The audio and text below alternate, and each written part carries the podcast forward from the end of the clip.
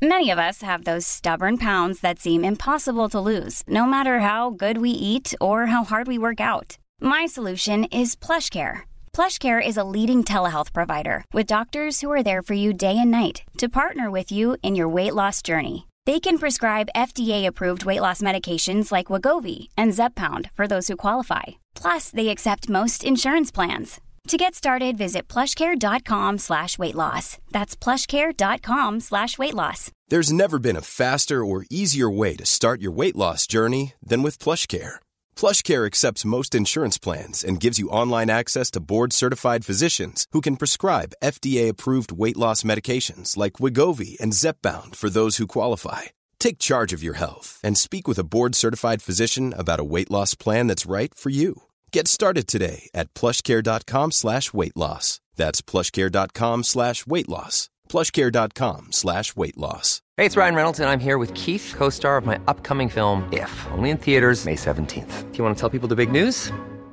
All right, I'll do it. Sign up now and you'll get unlimited for $15 a month in six months of Paramount Plus Essential Plan on us. Mintmobile.com slash switch. Upfront payment of $45 equivalent to $15 per month. Unlimited over 40 gigabytes per month. Face lower speeds. Videos at 480p. Active Mint customers by 531.24 get six months of Paramount Plus Essential Plan. Auto renews after six months. Offer ends May 31st, 2024. Separate Paramount Plus registration required. Terms and conditions apply if rated PG. Quality sleep is essential. That's why the Sleep Number Smart Bed is designed for your ever evolving sleep needs. Need a bed that's firmer or softer on either side? Helps you sleep at a comfortable temperature? Sleep Number Smart Beds let you individualize your comfort so you sleep better together. JD Power ranks Sleep Number number 1 in customer satisfaction with mattresses purchased in-store. And now, save 50% on the Sleep Number limited edition Smart Bed for a limited time. For JD Power 2023 award information, visit jdpower.com/awards. Only at a Sleep Number store or sleepnumber.com.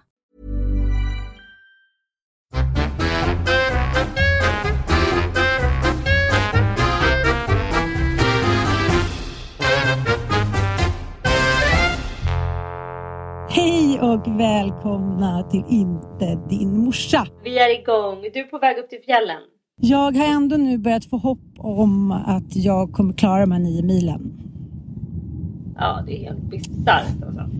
Men jag tänker, jag får väl liksom dopa mig med typ, jag vet inte, dopa mig. Jag menar inte så, inte med ryssfem eller någonting. Men man får väl bara så här, käka sån där gel som jag åt när jag åkte Vättern runt. Du vet sån här riktigt äcklig vitamingel som gör att man så här, Jag tror inte att det är det som kommer vara utmanande. Jag tror att det som kommer vara utmanande, det är i alla fall jag har hört från de som har åkt Vasaloppet, det är att man får ju så ont. Alltså skavsår, blödande Mm. fötter, naglar som trillar av och eh, liksom att man typ fryser som en jävla hund. Alltså det kan ju vara, kan ju komma minus 20 liksom.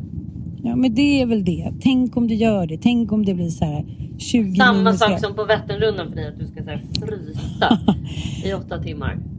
Ja, Ja, ja, men vad fan. det får gå. Mattias är med. Han kommer ju få eh, ta både det ena och det andra och ett annat eh, ord kan jag tänka mig. Men eh, han får väl dra runt mig där. Ja. Men Anita ska med också va? ja, hon ska med. Vi ska ju åka upp ett spår samtidigt. Jag garvar så mycket åt henne på hennes stories idag. Nej men när hon åker ner för en backe, alltså det är liksom Åsa-Nisse på typ ketamin. Hon är rolig på det sättet tycker jag. Hon, liksom, hon är verkligen ingen bangare. Det är roligt med människor som typ... Ja, men, jag har i alla fall lite prestige. Är du med mig lite? Jag skulle liksom kanske inte ställa upp och åka Vasaloppet om inte jag kände så här att jag kunde. Jag gillar inte att framstå som liksom... Fast jag tror att du har lite förvrängd, jag tycker du har för- förvrängd självbild. Okej, Du vill vinna Ann. Det vill du väldigt gärna göra. Ja, det vill jag alltid göra. Men du har ju noll fucking respekt för att vinst kräver förberedelser. Nej, det är sant. Det är sant. Alltså i alla tävlingsmoment vi har eh, gemensamt slagit Mm. oss in på. Så är det ju inte förberedelsernas kvinna alltså. Nej, jag vet. Men, men vad, vad handlar det om då? Nu när vi läser terapi och psykologi. Och... Det är bara att jag inte har någon självinsikt. Jag tänker så här, det klarar jag. Det klarar jag. Du har ju en stark tilltro till din grundfysik. Mm, Och mm. den känner du säkert. Eh, man känner ju sig själv och vad man är kapabel till och så. Men eh, jag, sen tror jag också att så här, du gör kanske något överslag att på något sätt eh, äh, det är inte tillräckligt viktigt för mig för att eh, ja, du litar väl kanske på något jävla anamma i dig att det ska ta dig hela vägen Mm, på något mm. sätt. Och, och det gör det ju. Och det har väl Mm. historien visat för dig att det, det oftast räcker. Mm. Tänker jag. Det var ju väldigt roligt. Jag har ju börjat på sån här bootcamp nu i sex veckor med D-flex, din gamla PT. Och eh, så har jag dragit med mig ett gäng hönor eh, av mer eller mindre då fit form om man säger så. Men så är en av mina bästa kompisar som verkligen är i form. Alltså hon är supervältränad. Eh, och, och liksom åker Vasaloppet och ten, och liksom skidar och tennis och äter bra och hit och dit. Sen liksom, det är klart att det blir lite vin ibland och sådär. Men ingen ciggis. Alltså ingenting som, som skulle kunna påverka att hon skulle ha liksom dåliga eh, testsvar om man säger så. Så skulle vi alla då inför den här bootcampen göra eh, sån här eh, man står ju på en liten maskin och så mäter ni lungkapacitet och fett och vikt och så, så gör en liten uträkning så här. Din träningsålder är 34. Ja. Din trä... Ja, sån där. Och de är liksom superavancerade. Det går ju supersnabbt. Så det verkar ju som att det verkar rätt liksom, tillförlitligt ändå. Så alla fick lite olika. Någon fick så här, du som tränat som 45-åring, 34. Jag tycker i och för sig att allt, alla låg under sin ålder, även de som inte var tränare. Jag vet inte om den är lite snäll för att man skulle vilja fortsätta träna. Det är ju bra marknadsföring. För om man ser så här, gud, din ålder är 34. Man bara, aha, men då måste jag så här, fortsätta superträna. Men då fick då eh, min kompis som är allra mest tränad att hon var 65 i sin fysik. Och eh, nej men det här blev liksom ramaskri och alla sa det är nog ingen fara, det kanske kan bero på att du har eh, eh beror på att du har eh, haft corona och alla liksom i den här tråden försökte då så här ingen fara, det måste ha blivit något fel, du måste göra om det och så här och eh, märkte att hon tyckte ändå att det var ganska jobbigt liksom. Hur som helst så visade det sig att hon hade då eh, skrivit in att hon var en meter och 17 centimeter. Jaha. Så då hade det då liksom blivit då någon felräkning man ska säga. Och det var ju en, en stor lättnad i gruppen. Alla blev, ju, alla blev ju direkt medberoende då till hennes dåliga resultat. Det var ganska lustigt att se. Så här, Ingen fara, det måste bli något fel. Och så här, du är den som är mest vältränad av alla. och Hit och dit. Jag bara tänker, hur hade det varit om det hade varit i en, en grupp med killar? Ja. ja, där ser du själv liksom. Du tror att du är så jävla vältränad hit och dit. Men jag, jag tänker att det kanske är därför jag inte vill göra såna här grejer. Mäta mig och väga mig. För jag, så här, jag vill leva i någon så här falsk självbild. Att jag, att jag fortfarande väger så här 58 kilo och är supervältränad. Jag tror faktiskt att det är lite det det handlar om om jag ska vara helt ärlig. Men hur gick det för dig då? Gjorde du testet? Nej, utan jag sa att jag gör nästa gång. Jag har lite mycket att stå i nu. Jag måste skynda mig hem. Vad är det? Vi måste göra en analys av det här. Varför vill jag inte väga mig? Varför vill jag inte göra såna här mätningar? Du har ju klassiska strutsbeteenden i hela ditt liv. Nej, men det är inte så att jag är inte jätteorolig att jag kommer ha jättedåliga värden. Jag har ju ändå en ganska bra fysik. Men det är kanske det där att jag vill lura mig själv att jag ligger på topp. Ja absolut, för då kräver Ja. man ju inte samma ansträngning. Och det är ju nedslående faktum att så här, förstå att man måste kämpa dubbelt så hårt som vissa andra kanske då. Men det är I lite... don't know. Det är lite... Jag fick ju göra alla de där testerna när jag skulle göra Let's Dance. Just Jag hade ju ja. Så jävla dålig... Jag älskar ju att göra sådana här tester. Det Ja, men berätta då. Liksom, Väga, hur- muskelmassa, sånt där. Ja, men då fick jag ju göra EKG, jag fick göra liksom ett konditionstest som var hyfsat avancerat, lungkapacitet, eh, tusen olika jävla blodprover och grejer för att se vad man hade liksom för värden och sånt. Jag hade ju bra värden men jag hade blodbrist och så hade jag dålig kondition och det hänger ju ofta ihop liksom. Har man blodbrist så har man ju svårt att syresätta sig och då tycker man att det är jättejobbigt att träna liksom.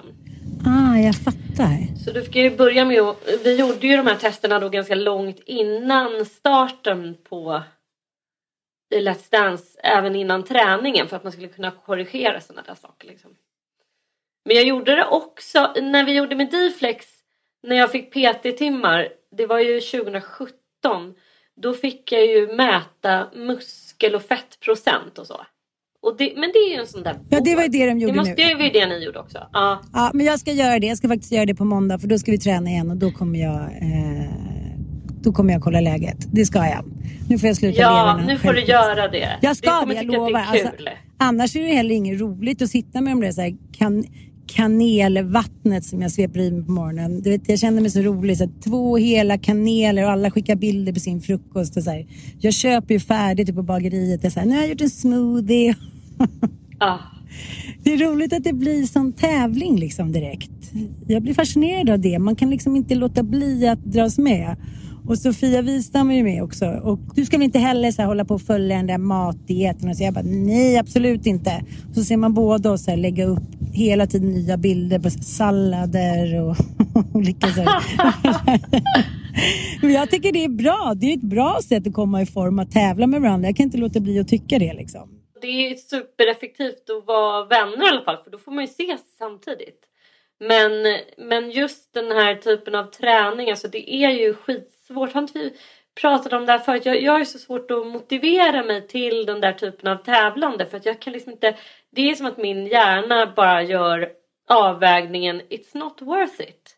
Det är liksom varför slita och kämpa så mycket? Det är någon liten neandertals hjärna i mig som tycker att det är uridiotiskt att hålla på sådär. Ja men då måste man ju ha liksom, dels antingen då att man har bokat upp med en PT för det, jag har ju, då, då kan jag i alla fall motivera att jag inte vill göra honom besviken när jag kommer dit. Eh, Alternativt att eh, göra en satsning tillsammans med en vän, att man liksom gör det tillsammans. Men kul är det ju inte, det kan man inte påstå. Men jag tänker att om jag typ hade levt så här på 1700-talet eller liksom 20-talet så hade jag varit den perfekta musan. Ja, men, Vad menar du? nej, men för att jag tänker de gånger, det här är så himla hemskt, det måste jag ha med vårt medberoende att göra, men de gånger som jag verkligen gör bra ifrån mig, det är nu när jag liksom beundrar någon man som är den som håller liksom i Ja, men i träningen eller som regisserar eller som gör någonting som jag vill liksom bevisa någonting för att jag så här, jag känner, de skiter väl i mig men jag känner så här, nu får jag inte svika honom. Och det är, daddy issue. Jaha. Och, men, men det... Men, jaha. En man så. som du ser upp till, som du inte vill göra besviken och visa att du så att säga att du är duktig inför. Jo, men, men det är väl också, det är väl också lite musan, är det inte det? Jo, men det är väl också en... Alltså musan, hela hon är väl en enda jävla daddy issue? Jo, det är bara att ingen som har velat måla av mig. Det kommer. Det blir Diflex som kommer måla dig sen när du är vältränad. Som fan. Jag tänkte verkligen att jag förstår att så här, Victoria blir kär i Daniel. Att, så här, jag förstår att man lätt kan bli förtjust i sin PT. Det har jag blivit flera gånger. För oftast när jag tränar så är man kommer i lite skralt tillstånd. Man är så här höjsan höjsan. Eller som när jag blev lite kär i min förra PT för typ 15 år sedan. Då skulle jag vara med i ett tv-program där jag skulle sitta i bikini typ. Och kände så här nej tack jag tänker inte sitta med postum grav tre-mage där inför hela svenska folket.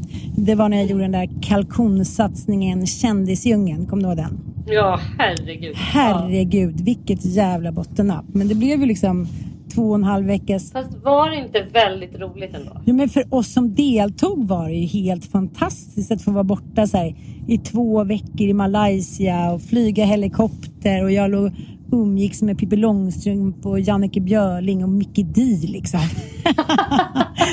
Ute i djungeln. Men eh, jag förstod ju så här, du kommer att sitta i bikini typ.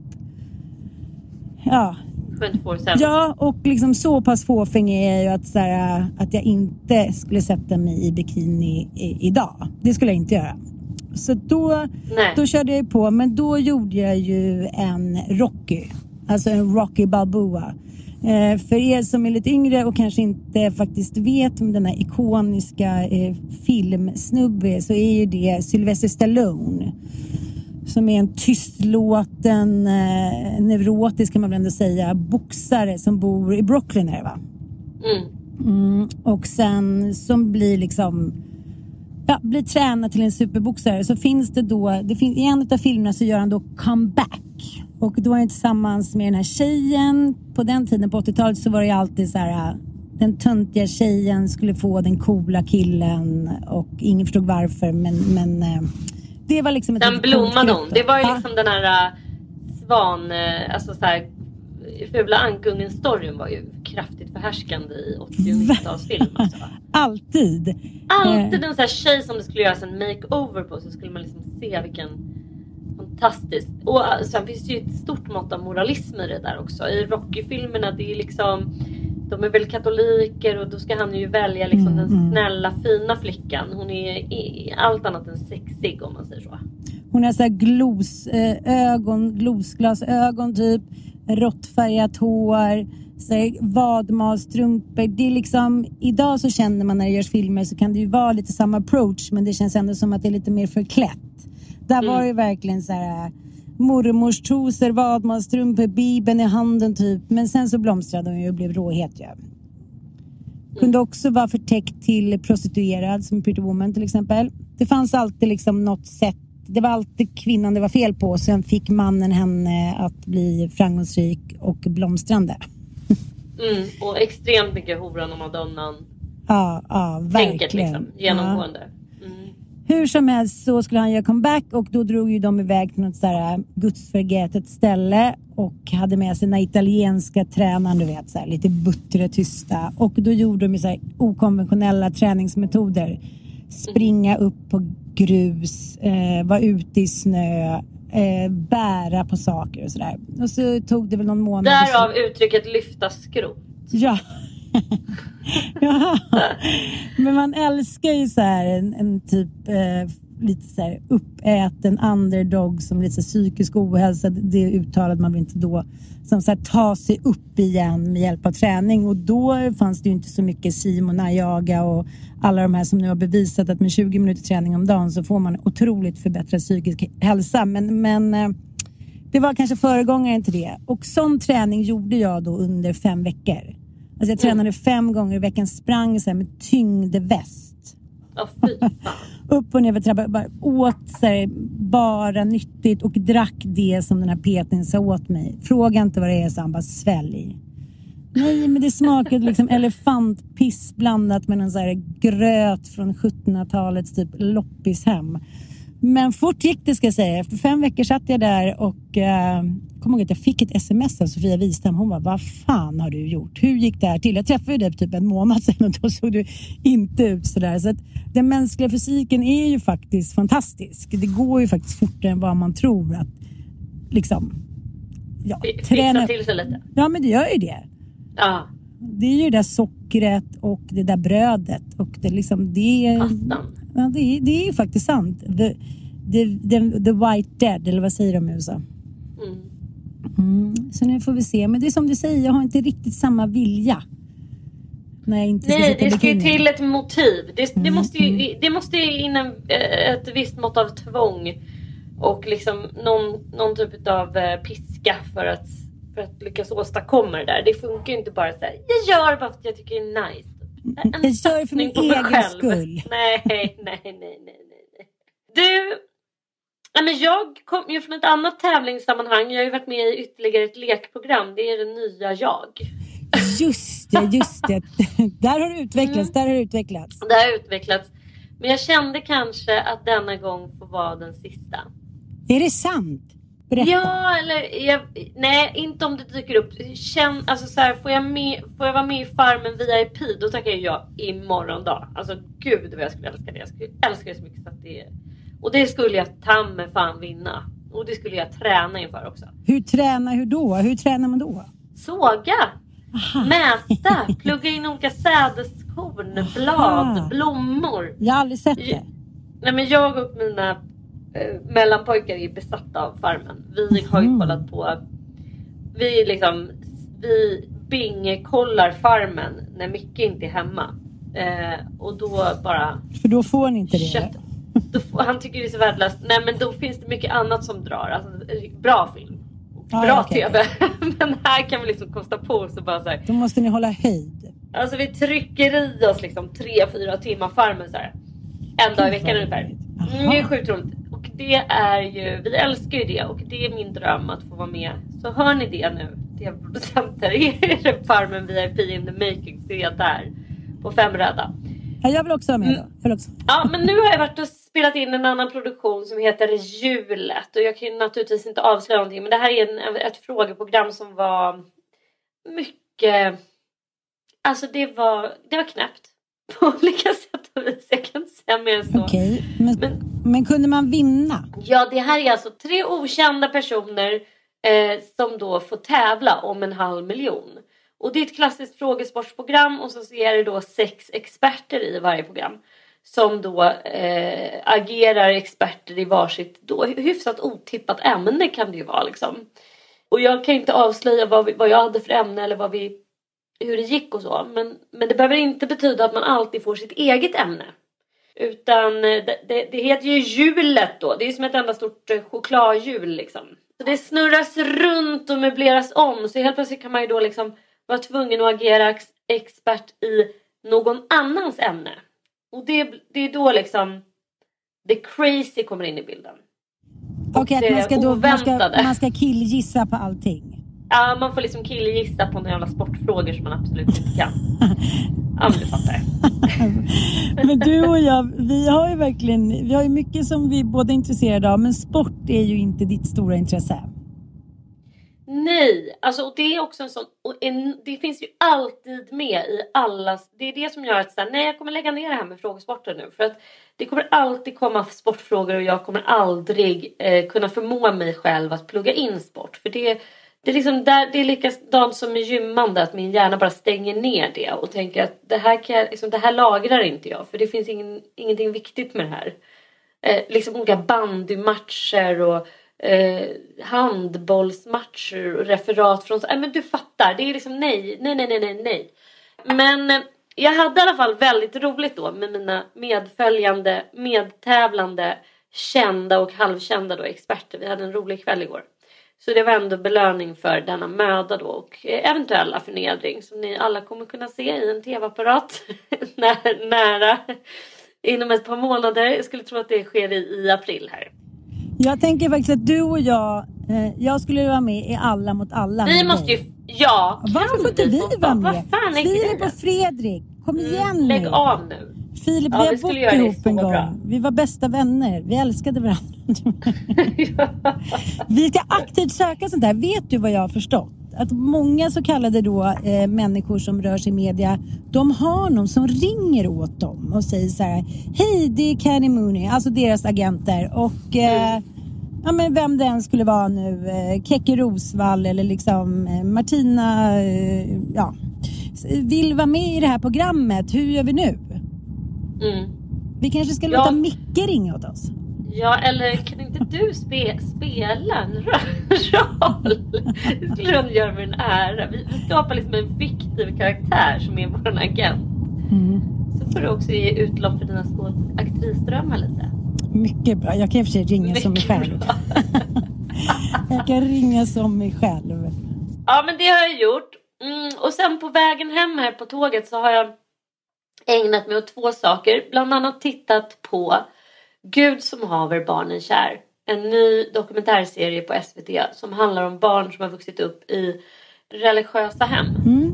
Så jävla vidrigt. Och, eh, Ja, och, för, och, och hon säger ju i början av den här dokumentären att så här, självklart är det inte alla barn som växer upp i religiösa hem som har haft eh, negativa erfarenheter från det. Alltså, vi ska inte inbilla oss att liksom, rel- religiositet per se är farligt för barn. För det tycker jag ändå är lite risken med den här dokumentären.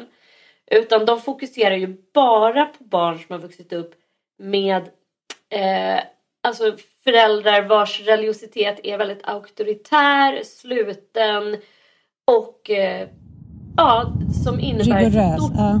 ja, som är väldigt rigid. Liksom. Och det är ju att jämföra faktiskt med att växa upp i andra dysfunktionella familjer som präglas av våld eller alkohol. Alltså det finns hela tiden ett hot om uteslutning eh, om man inte gör rätt liksom och att man inte får vara med om man inte gör rätt.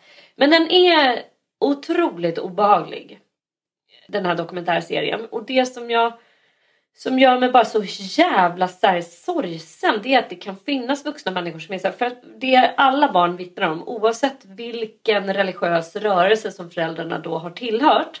Det finns representanter från Jehovas vittnen, från mormonerna, från olika typer av muslimska då inriktningar och även pingströrelsen, alltså flera frikyrkliga. Det är att man så bokstavligt tutar i barnen att helvetet liksom finns på riktigt. Och att det är det man skrämmer barn med. Alltså den fysiska platsen helvetet där man kommer hamna om man syndar. Och att det mesta, det absolut mest sinful, det är, har att göra med sex. Och det här är ju liksom barn och tonåringar som ägnar sina kvällar och dagar åt att bara be för sina liv i stort sett. Eh, för att slippa helvetet. Och att helvetet liksom beskrivs av de här både föräldrarna och församlingarna där de är då blir väldigt fostrade som så här, skärseldar, djävulen kommer piska dig och du kommer liksom så här, få skållhett, eh, vatten, du kommer brännas om och om igen. Men det är så jävla absurt och det, det pratas extremt mycket om demoner också. Som att demonerna finns på riktigt. Och där är faktiskt min gamla religionsvetenskaps... Alltså jag hade honom som lärare i när jag läste islamologi. Han är en, liksom experten i det här programmet. Jaha. Da, David Turfjell. Ja, jag vet om det. han, han, är, han är fantastisk och det, nej men det är så...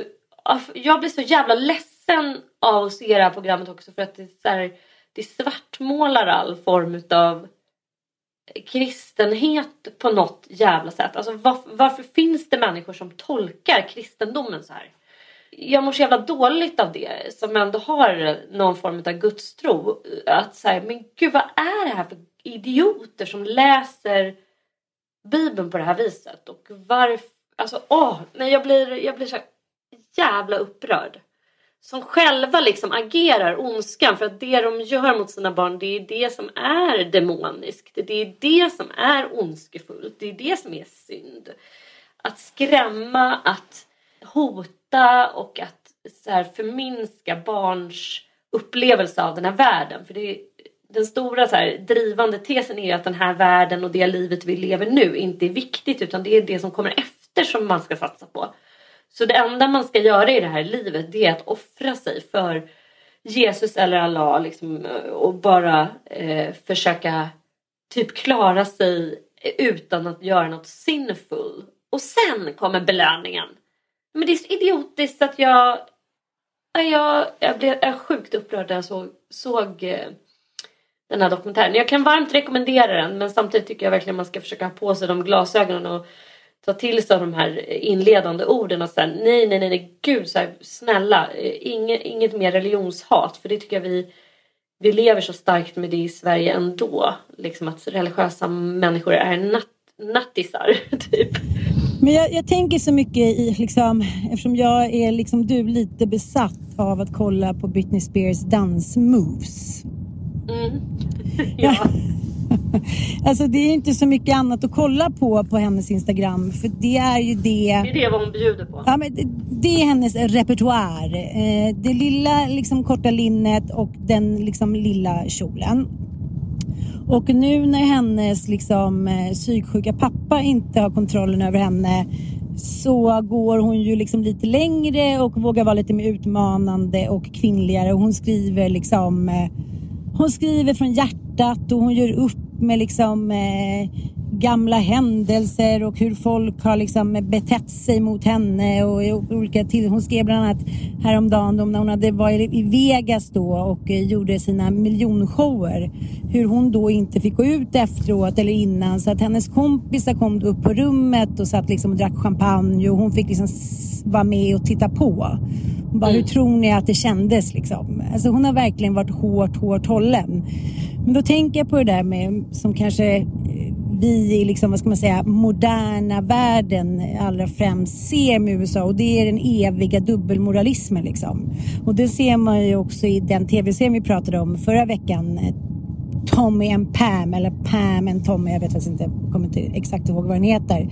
Men just det där att liksom som Britney Spears då, som hon uppmanade ju sina, eh, liksom, ja, sina fans att de skulle vänta med att eh, ja, men, begå sexualdebut då för att det var bara killar som tjatade liksom. Mm. Och samtidigt så stod hon ju i den där liksom korta kjolen och sina korta toppar och var liksom allas sexuella dröm. Mm. Och eh, jag tycker fortfarande att vi är så, liksom, så starkt formade av den där madonnan och horan även fast vi inte riktigt vill erkänna det för alla kvinnor. Ingen är förtryckt längre och lever liksom i fred och frihet och kvinnor är liksom inte det andra könet längre. Och så här. Men hela den här dubbelmoralismen gör ju... Jag pratade med en tjejkompis som hade ett utbytesår i USA. Mm. Och hon sa att det var så otroligt sjukt. Liksom. Hon bodde i en liksom, liten håla där alla hamnade. Det var ju alltid så här, reklamer för att man skulle betala så här, 200 bupp för att hamna i typ LA eller New York eller San Francisco. Men alla hamnade typ så här Utah. Ja, Jag verkligen. tycker liksom, nästan alla jag känner hamnade liksom i mormonbältet. Mm. Som är då, jag måste säga så här, det- är väl, man kan väl säga så att det är dubbelmoralismens högborg på något Mm. sätt. Och eh, det är väl så som jag pratat om också mycket att allting som är på något sätt ihopknåpat med förbud det blir ju lockande, ångestframkallande och liksom, ja men allt från så här, vi ska inte äta godis på ett år eller här hemma hos oss får vi bara ditten och datten. Det skapar ju en känsla av förbud och liksom eh, någon form av självhat och äckel just för varför åtrår man någonting som någon auktoritär säger är förbjudet? Mm. Och hon sa ju det liksom, hon beskriver som när man hånglade med killar eller så här, när skolbal och det att allting framställdes ju som något moraliskt förfall. Som att man vore en jävla liksom hora som typ gjorde de mest skandalösa grejer fast man så var 14 och typ hånglade bakom en liksom buske med sin kille. Att, att det fanns liksom inga grader i synden. Förstår du vad jag menar? Allting framställdes som liksom någon jävla synd eller horeri eller förfall på något sätt. Alltså även lite vanlig kärlek och medmänsklighet mellan människor också hamnade under den kategorin. Mm. Och, och vad gör det med människor liksom? Det skapar ju men, såklart liksom avvikelse på alla håll och kanter. Men jag tyckte det var så intressant det där med att så här, att även bara lite vanlig medmänsklighet och kärlek hamnar under det för att allting ska vara så perfekt och moraliskt på ytan liksom. Man får klara sig själv och, och bakom stängda dörrar får man liksom kramas och pussas och det, det där ska vi inte...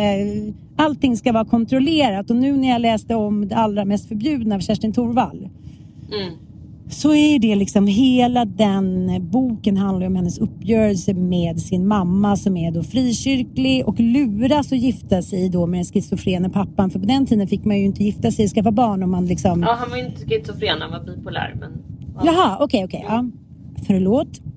Och sen då på bröllopsnatten så eh, våldtar ju och misshandlar pappan. Han kommer in i en psykos liksom. Så han eh, misshandlar ju henne nästan till döds. Så hon hamnar ju på sjukhus. Mm.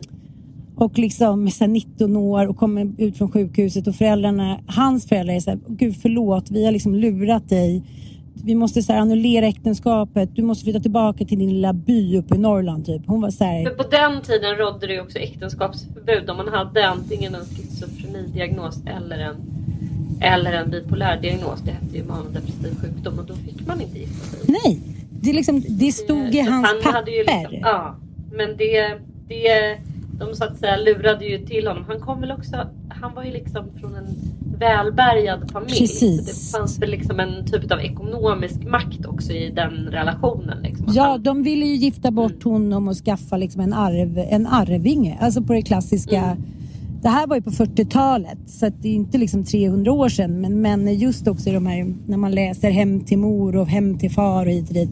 Det fanns ju en liksom eh, rigid kristen liksom, inställning uppe i många norrländska byar. Det blir ju Men så när det är isolerat. hon kommer från- från ett lästadianskt hem ju och de tyckte ju då att så här, har du gift dig med honom Ja. då får du bära det. Då, Mm. då, är det det spelar ingen roll att han eh, var eh, belagd med äktenskapsförbud utan nu får du liksom ta Guds eh, Mm.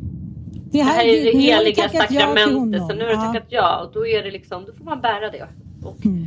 Så jävla absurt men det är också en enormt så här, ganska symbolladdad konstellation tänker jag. Den här familjen. Alltså hon är då så här super hårt kristet fostrad.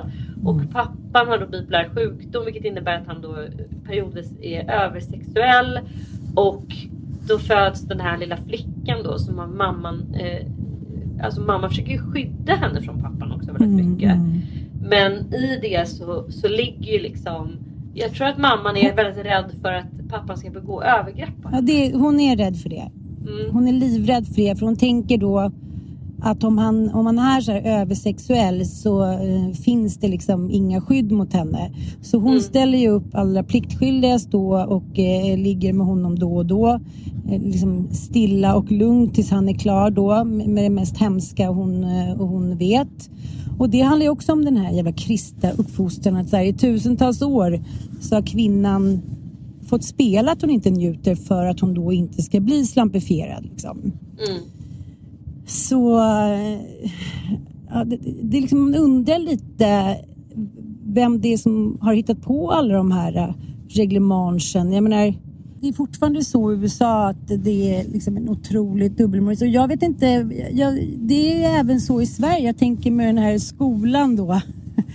Vad heter den enskilda, den här friskolan som var så mycket Engelska omtalad. skolan. Ja, Ja. Engelska skolan ja. Där var ju, eh, skriver ju hon då i den här DN-artikeln att, att hon ägarinnan då kommer till skolan och direkt påpekar då att det är för kort kjol eller att liksom kläderna inte sitter rätt. Och det har ju varit mycket skriverier och eh, liksom, vad ska man säga, skvaller om det som har liksom läckt ut då att man måste klä sig på ett visst sätt då för att få gå de här skolorna annars blir man åthutad och sådär.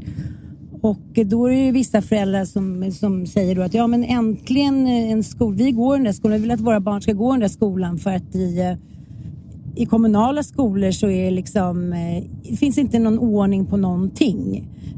Men att gå den vägen tillbaka till en jävla liksom kristet eh, 20-tal, det är ju inte heller rätt väg att vandra liksom. Men jag, jag, jag förstår both sides om man säger så. Hon heter ju Barbara Bergström. Hon är ju en extremt kontroversiell person. Men hon står ju också för den här konservativa linjen liksom. Som, som ju, ja men jag tycker den genomsyrar en rad olika politiska strömningar idag. Att liksom tillbaka till så här klassisk katederundervisning och barn ska minsann veta liksom att lyssna på auktoriteter och eh, att eh, ordningsproblemen i skolan liksom håller på att ta över. Och jag kan ju verkligen förstå att det blir en motreaktion på eh, den typ av undervisning som ju Eh, färgas väldigt mycket av så här lågaffektivt bemötande och att alla barn har rätt att säga sin åsikt och alla barn har rätt till individuell anpassning och så vidare. När man ser att det liksom inte fungerar och man upplever att det blir väldigt, väldigt stökigt i en klass så är det klart att man kan längta tillbaka till en sträng så här, Madicken-lärarinna som eh, ändå är så här, lite snäll och liksom uppstyrd eh, välklädda små barn. Liksom. Men därifrån till att så här, mäta kjolar, för där, liksom, kjollängden har ju bara att göra med eh, objektifiering. Eh, alltså det är väl ingen som skulle få för sig att så här, mäta, men då har väl killarna motsvarighet att de inte får ha keps och inte ha trasiga brallor eller trasiga kläder. Men det har ju ingenting med sex att göra. Det har ju ing, absolut ingenting med det att göra. Och det, det är där jag kan känna att så här, när man pratar om liksom slöj, vi borde förbjuda slöja eller vi borde förbjuda liksom då känner jag bara såhär, nej, ingen ska förbjuda någon jävla kvinna överhuvudtaget eh, från att ha på sig vad fan hon vill. Jag tycker man ska få ha på sig en sopsäck om man vill. Man ska få ha på sig en stringtrosa, en bikini. Man ska kunna få visa sina bröstvårtor på Instagram om man känner för det. Eller sitta hel, heltäckt om man känner för det. Eh, där är jag extremt för frihet. Att så här, ingen jävel har rätt till att bestämma hur jag ska använda min kropp eller skyla min kropp. Nej, jag, jag håller faktiskt med dig. Jag är extremt liberal där och det tycker jag när det gäller barn också. Att så här, herregud, vill min pojke ha på sig leopardshorts, bara han inte liksom fryser ihjäl så får han väl ha det då. Vill han sätta på sig en kjol nästa dag, go ahead. Det är liksom, hur kan det vara störande? Vi har liksom klarat av två år av så här maskanvändande människor. tror inte att vi har direkt liksom tagit skada undervisningsmässigt av det eller de barn i andra länder som har tvingats ha det. Men nej, jag tycker bara så jävla fånig diskussion. Jag skulle aldrig kunna sätta mina barn i engelska skolan av det, just det skälet. Faktiskt. Nej, men jag tänker också att alltid när man ska på något sätt så här, skylla på samhället eller skylla på förfallet så är det ju tjejerna som hamnar i kläm. Ja. För på något sätt så mäts allting i tjejernas slampskala på något sätt. Allting går tillbaka till hur jävla kort kjolen får vara. Jag vet inte, nu blir det en symbol för vad jag menar. Men eh, jag tänker också när jag, jag läste någon liksom ny forskningsrapport om, eh, om tjejer i hem då med hederskultur. Och den sorgliga läsningen var ju eh, väldigt nedslående men inte särskilt förvånande. Men hur mycket syrror, brorsor och mammor deltar i, eh, i misshandel, i liksom, ja, mord, i att skicka hem eh, barnen till liksom ursprungsländerna så de försvinner från skolan. Ett sorgligt reportage i DN också när lärare är så här, när jag kommer tillbaka efter sommarlovet så är det flera elever som är borta. Liksom. Jag vet inte var de är någonstans och hur systematiskt mammorna fortsätter med hederskulturen och förtrycket och misshandeln och förnedringen även om det inte finns eh, papper och män med i bilden.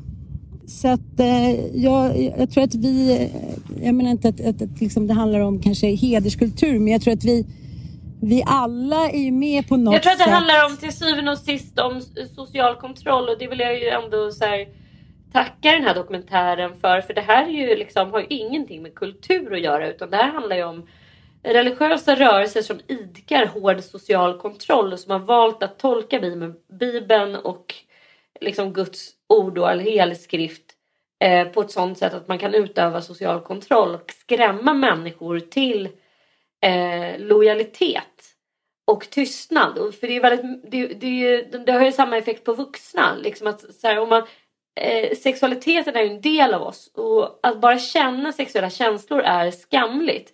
Det betyder att man hela tiden känner sig fel. Förfelad och skamlig och så här, att man är och det skapar ju då ett enormt sug att bli renad från den skammen. Det är, där, det är därav funktionen, den sociala kontrollen slår igenom. Att man då behöver sin församling för att bli renad. Man behöver sin gudstjänst. Man behöver sin bikt liksom. Och att människorna som befinner sig där är de enda som så att säga kan ta bort eh, det här skamliga och fula. Så det, och, och, det där fungerar ju även i familjer för att skapa så att så här, rule with fear, att man skrämmer människor till lydnad på något sätt. Och till lojalitet. Hot om uteslutning, alltså Jehovas vittnen, det funkar ju inte bara i religiösa rörelser utan vi kan ju titta på så stora företag. Det är samma sak där. Eh, alltså det har ju fungerat i alla tider att man skrämmer sina anställda på olika sätt för att få lojala arbetare. Och i familjer och i olika typer av sammansättningar och grupper. Det är klassisk grupppsykologi, alltså härskartekniker. Men eh, in, inte desto mindre intressant. Skitintressant, jag kan verkligen tipsa er om att se den. Men sen har jag också under mina tågresor, precis som 7 780 000 andra streamat om och om igen Melissa Horns tolkning av Cherries Lämna honom på Spotify. Alltså, det är någonting med Melissa Horn generellt eh, som gör att jag Alltså hon försätter mig i ett känslomässigt läge där jag inte... Alltså jag har ju väldigt svårt för att gråta generellt. Men alltså den här låten, jag kan inte lyssna på den här. Det är, det är lite som vår andra favoritlåt som vi lyssnade på förra veckan. Som också försätter oss i det där extremt sköra, det där lilla tunna, tunna, tunna fönstret som eh, hon bara tränger in i och som gör att jag bara inte kan värja mig. Och den här låten handlar ju om, det, det är en klassisk liksom, alltså den är ju streamad sju miljoner gånger. Va? Ja, och du kan ju fatta att den här låten har ju liksom ett tema som så jävla många kvinnor känner igen sig i liksom, och har varit med om. Så hon sjunger ju alla kvinnors sorg på något sätt.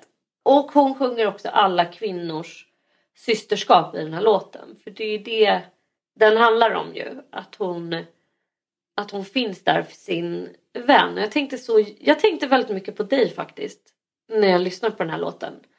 Att eh, liksom du och jag har ju levt i liksom så hårt ansatta relationer. Där liksom, som ju har varit så jävla dränerande och dåliga eh, för oss. Det, det är liksom det har inte kanske förekommit fysiskt våld men det har ju förekommit psykiskt våld liksom, i alla fall i min relation. Och mm. Du har ju även varit med om fysiskt våld mm. men det var ju före min tid liksom. Men eh, Tyvärr. Livet med en missbrukare är, är ju också liksom ett våldsamt liv. Ä även om det inte innebär rent som sagt konkret fysiskt våld så är det liksom Ja, men det är ett jävla utsatt liv och hon hon beskriver ju hur Alltså det som jag bara känner så här, för jag, jag tror också att det här berörde mig så jävla starkt för att jag har en i min vänskapskrets så finns det just nu en tjej som lever i en våldsam relation. Och eh, det slog mig liksom hur jävla många det är som bara har vänt henne ryggen för att de helt enkelt tycker att hon är en idiot som inte har gått därifrån tidigare. Mm. Och eh, att det fortfarande saknas en sån grundläggande förståelse för eh, traumatisk bindning i samhället. Liksom. Och att det är så jävla många kvinnor som när man som mest behöver det så blir man liksom helt dels skammad mm. av sina vänner, kanske närmsta vänner och sen blir man ju helt kraftlös för att ingen står bakom en. Mm.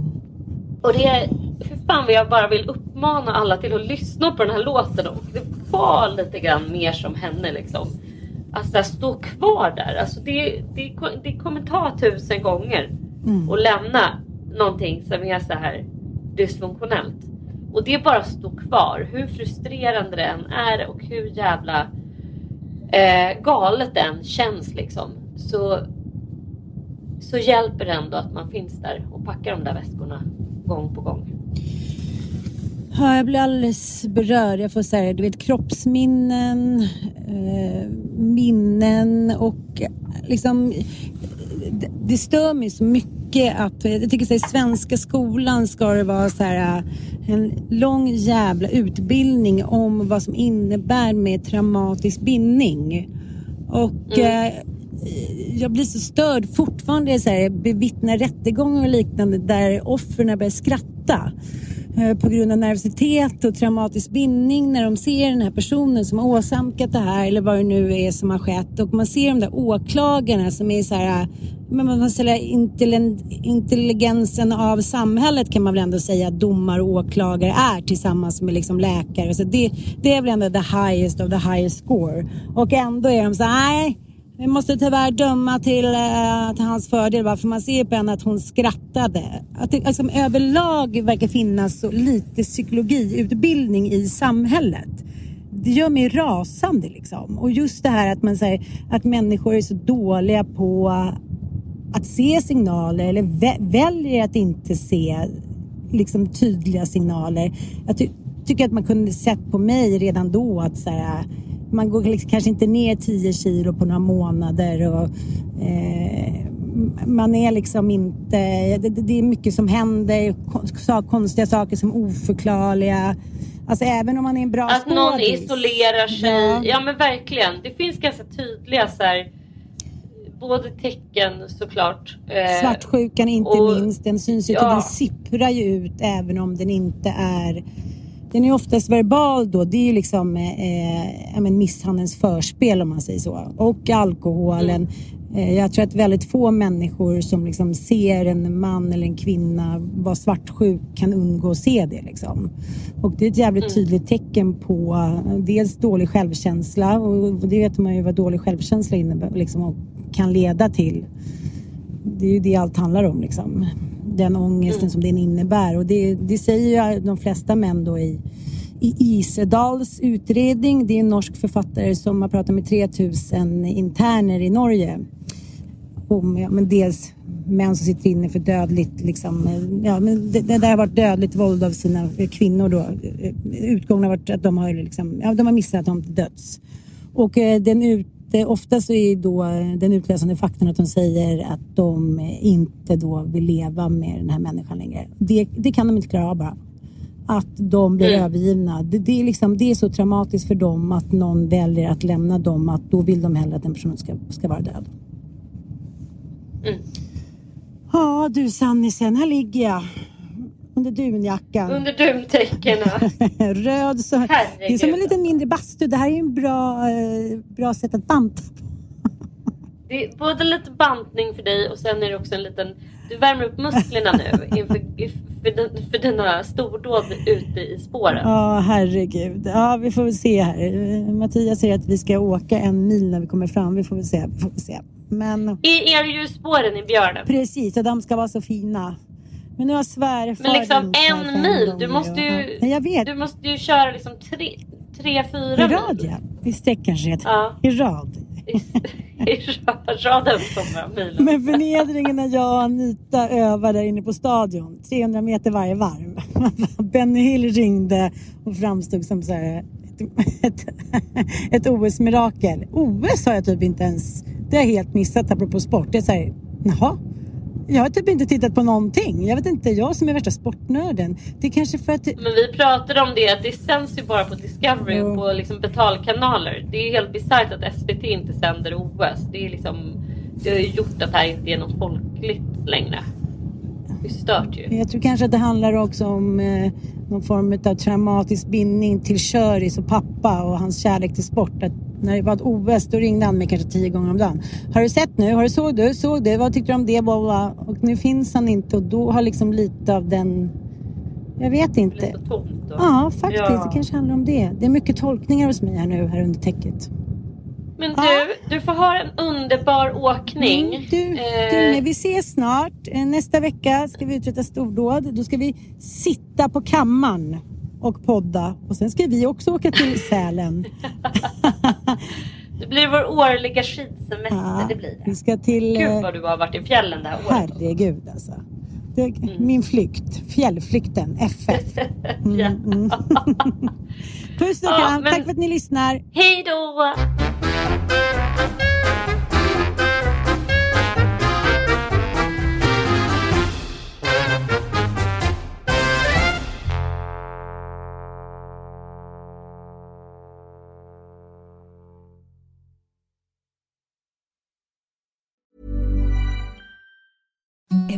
The softest sheets you've ever felt. Now imagine them getting even softer over time. That's what you'll feel with Bowl and Branch's organic cotton sheets. In a recent customer survey, 96% replied that Bowl and Branch sheets get softer with every wash. Start getting your best night's sleep in these sheets that get softer and softer for years to come. Try their sheets with a 30-night guarantee. Plus, get 15% off your first order at bowlandbranch.com. Code BUTTERY. Exclusions apply. See site for details. Hey, it's Paige DeSorbo from Giggly Squad. High quality fashion without the price tag. Say hello to Quince. I'm snagging high-end essentials like cozy cashmere sweaters, sleek leather jackets, fine jewelry, and so much more. With Quince being 50 to 80% less than similar brands.